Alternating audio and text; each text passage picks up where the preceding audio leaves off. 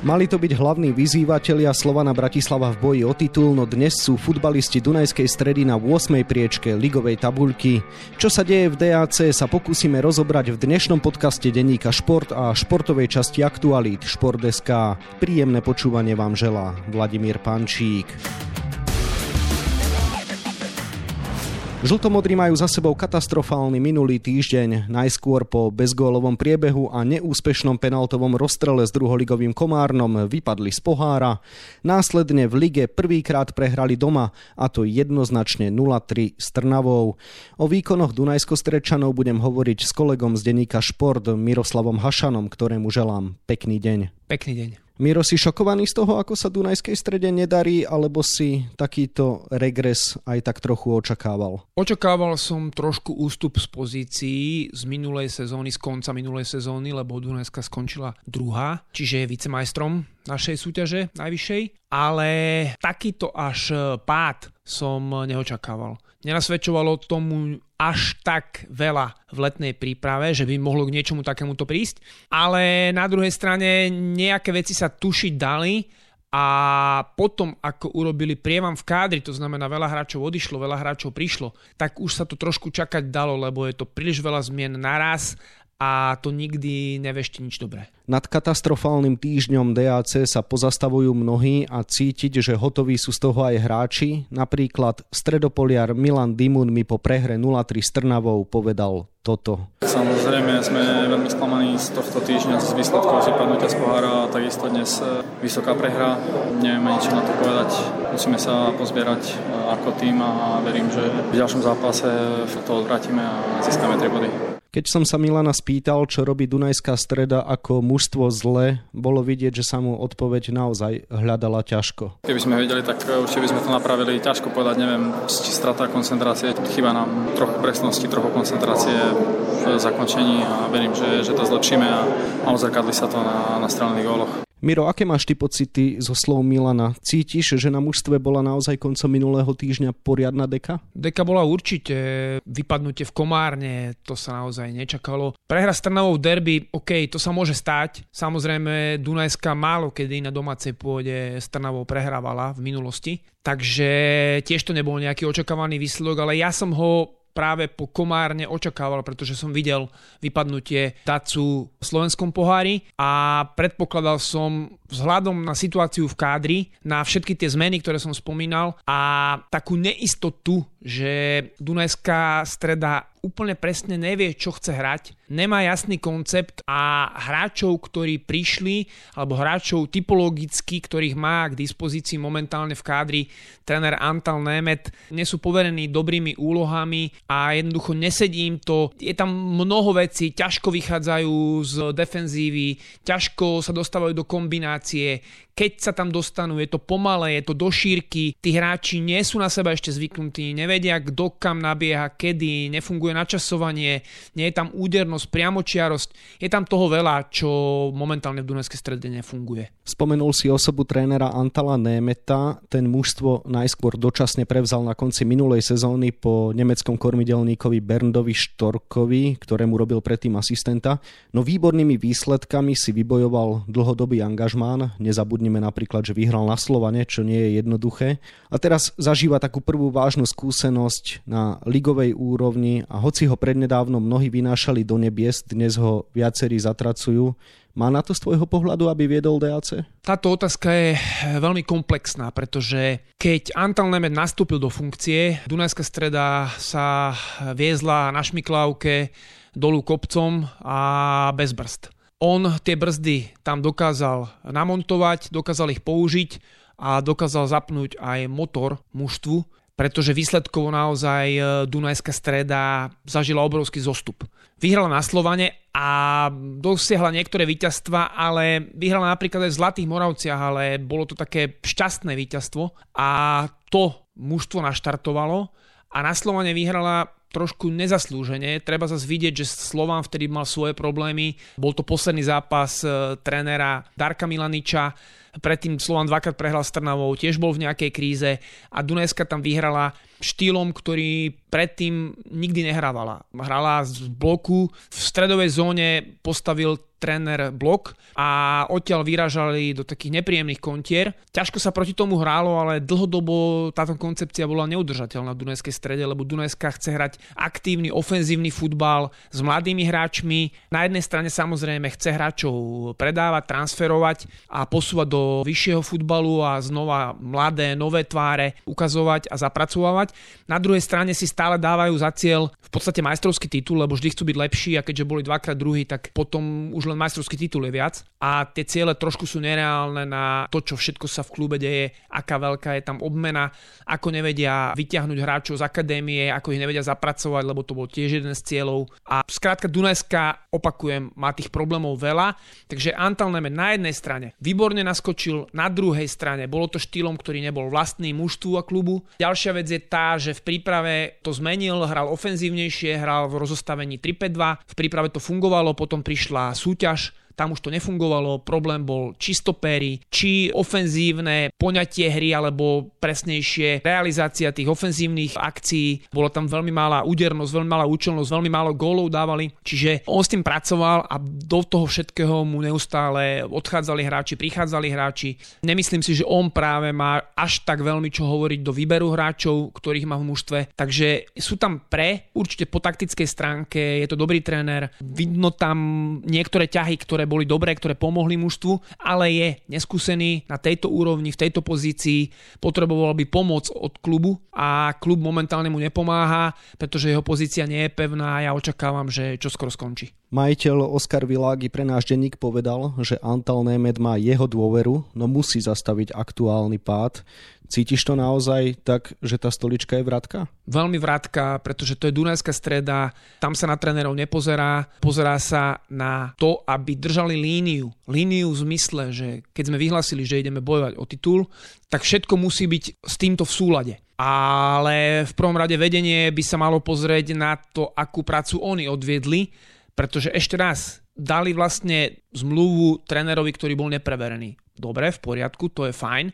Je to dokonca akt, ktorému by sme mohli zatlieskať. Treba vyťahovať nových trénerov, nové tváre, nové prístupy, ktoré kopírujú moderný futbal, ale potom ten tréner musí dostať aj oveľa väčšiu dôveru, oveľa viac s ním musí kooperovať vedenie vo výbere hráčov, v tom, čo chcú hrať, akým spôsobom to chcú hrať a keď to nevychádza nie po jednom, dvoch, troch zápasoch toho trénera hneď vymeniť, ale samozrejme ambície sú najvyššie a tréner je súdený podľa výsledkov a keď tie výsledky nedosahuje, žiaľ Bohu, Antal Nemet nebude prvý, ani posledný, ani nebol by, ani nie je, ani nebude. Takže jednoducho vedenie, management, e, majiteľ, ktorí zháňajú peniaze, majú oveľa väčší akoby nôž na krku, tak e, v tom prípade vymenia trénera a bude to normálny logický krok. Športovú stránku má v DAC na starosti športový riaditeľ Jan van Dele. On zodpovedá za výber trénera, rieši transferovú politiku klubu, má pevnú pozíciu a bez ohľadu na rozhodnutia sa o jeho konci nikdy nehovorí.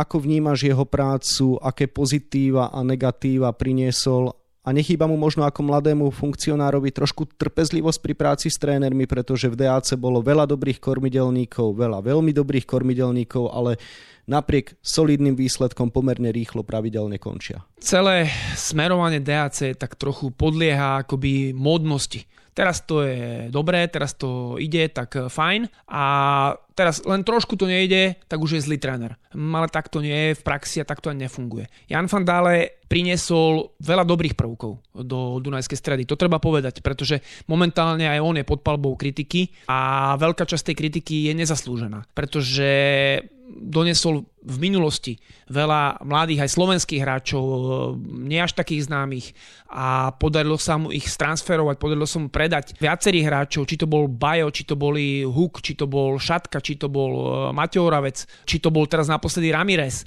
Čiže nemôžeme povedať, že by on bol nejaký neschopný alebo že by nevedel chodiť v týchto chodníčkoch, že by nepatril na funkciu, na ktorej je. Na druhej strane je mladý, nemá skúsenosti, tiež je to také buď biele alebo čierne, buď všetko je dobré alebo všetko je zlé. A vo futbale to tak nie je, futbal je proces, niektoré veci potrebujú si sadnúť, niektoré prechádzajú či hráči, či mužstvo, či tréneri, či ich nejaké súznenie prechádza istým procesom, takže občas treba viac pokoja k tomu. A samozrejme na druhej strane, keď e, človek v niečom začína a urobí dobré veci, tak zrazu nadobudne dojem, že každého rozhodnutie je správne. A tak to v živote nefunguje, nechodí, nebýva a dopustí sa chýb. To je normálne, pretože tie chyby prichádzajú preto, aby sa poučil a to sa momentálne stalo, alebo pri viacerých transferoch sa tu v Dunajskej strede stalo. Dunajská streda priniesla hráčov, ktorí nemajú na to, aby hrávali za Dunajskú stredu, teda ak sa bavíme o najvyšších ambíciách. A či to sú zahraniční hráči, ale viac menej, alebo sú to iba zahraniční hráči, hráči,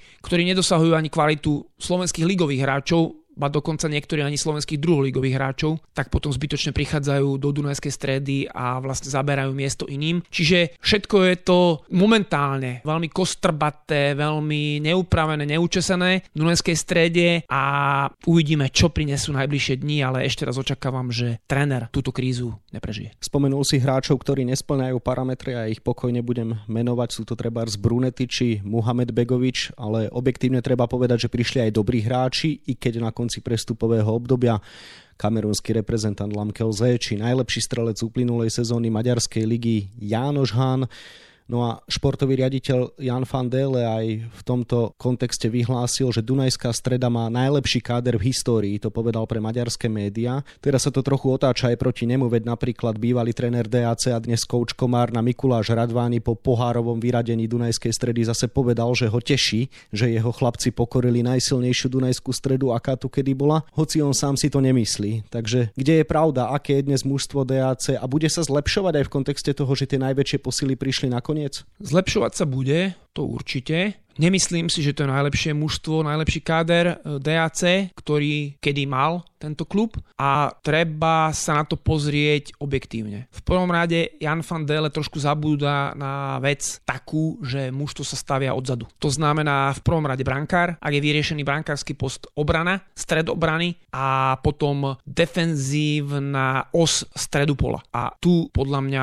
Dunajská streda napríklad Slovanu, ak má podobné ambície, sa absolútne nemôže rovnať. Ba dokonca neznesie ani porovnanie s niektorými inými menej bohatými klubmi. Takže áno, prišli veľké mená, prišli veľmi dobrí hráči, ale ťažko sa bude Lamkelze presadzovať, alebo Šefer v strede pola, alebo Janoš Hán na hrote útoku, keď nebude fungovať defenzíva. A defenzíva momentálne nefunguje. Stoperský post je obrovským problémom. Po zranení Brunettyho a Kružliaka musí hrávať Mohamed Begovič, ktorý je slabý, je to slabý hráč. Nemá na to, aby hral v Dunajskej strede. Už Brunetti bol slabý, paradoxne je Lavák rovnako ako Beskorovajný, to málo kedy býva vo futbale, že sú stopery obidvaja ľavonohy, ale bez ohľadu na to on e, má futbalové riešenia, ale má slabý defenzívny súboj a u stoperov je práve táto činnosť najdôležitejšia. Takže oni nemajú postavenú obranu. Kružľak je zranený a je tu obrovský problém. Beskorovajný sa veľmi výrazne zlepšil, ale stále je to mladý hráč, má 21-22 rokov. V klube zažil rôzne obdobia, aj také, že ho chceli pomaly vyhnať z kádra, ale aj také, že ho vynášali a že mu blahorečili za výkony. Takže takisto to je proces, takisto si to potrebuje sadnúť. Potom je tu Davis, ktorý tu je veľmi dlho, ale nemá absolútne žiadnu konkurenciu na poste ľavého obrancu a je viac ofenzívny ako defenzívny. A na druhej strane Blackman, ktorý bol zranený, ktorý nehrá momentálne dobre a takisto nemá defenzívu. Priniesli predtým v prestupových obdobiach Veru aj Brunettyho a tieto prestupy podľa mňa sa nevydarili. Priniesli Ciganiksa, ktorý mal byť alternatívou na ľavú stranu obrany alebo aj možno ľavú stranu ofenzívy. Môže byť na krídle, alebo hráva dokonca z pravej strany cez nohu smerom dovnútra, čo je v poriadku, ale ten hráč zatiaľ sa ukazuje byť obyčajným v našej lige, ničím nevyniká. Čiže tréner Jan van Dále podlahol nejakej chimére vlastnej neomilnosti, že to mužstvo je fantastické, ale nie je. To mužstvo je trošku nadpriemerné v slovenskej lige, tak je ťažko o tom povedať, že je najlepšie, aké kedy bolo. Televízny analytik Martin Mikulič vyslovil zaujímavú myšlienku, až natoľko zaujímavú, že sa možno v nej poslucháči stratia, tak skúsim postupne. Dunajská streda podľa neho nerobí na transferovom poli maximum preto, aby získala titul a zároveň preto, aby ten titul získala, nedáva šancu vlastným talentovaným hráčom. Doslova povedal, že na Žitrom ostrove akoby nevedeli, čo chcú.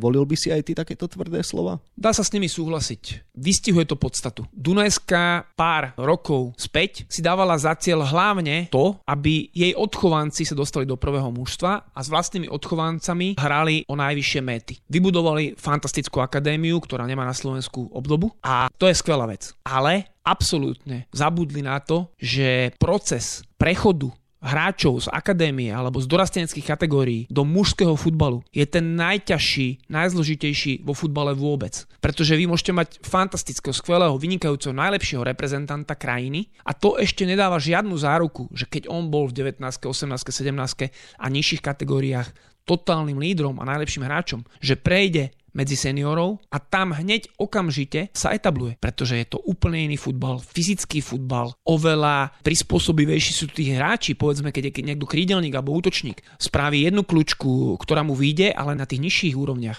mu vyjde druhý, tretí, štvrtý, piatýkrát, ale medzi seniormi nie. Raz a dosť. Ten hráč, krajný obranca, už je na to pripravený. To mužstvo sa trošku inak zorganizuje. Je tam zdvojenie, je tam zastúpenie, je tam zaskakovanie, krížovanie, prípadne tlak z druhej strany. A zrazu sú tam súboje, kde samozrejme každý, kto je dospelý, je to profesionálny futbal, hrá sa to o peniaze, je to vážna vec.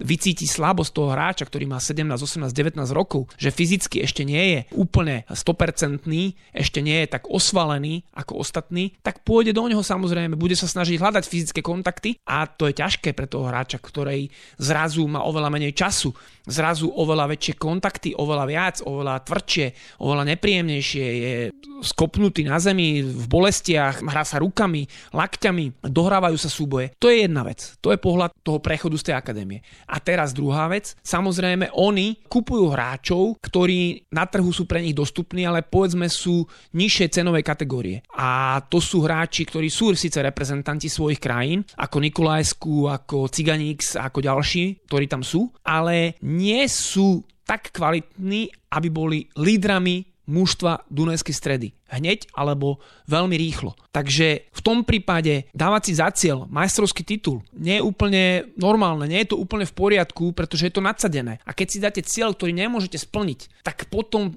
prichádza frustrácia, prichádzajú zbytočné tlaky, lebo vedenie má pocit, že mali by ste byť prví, mali by ste každý zápas vyhrať, najmä domáce zápasy, najlepšie o 2, 3, 4 góly, aby diváci sa chytili, aby to bolo perfektné.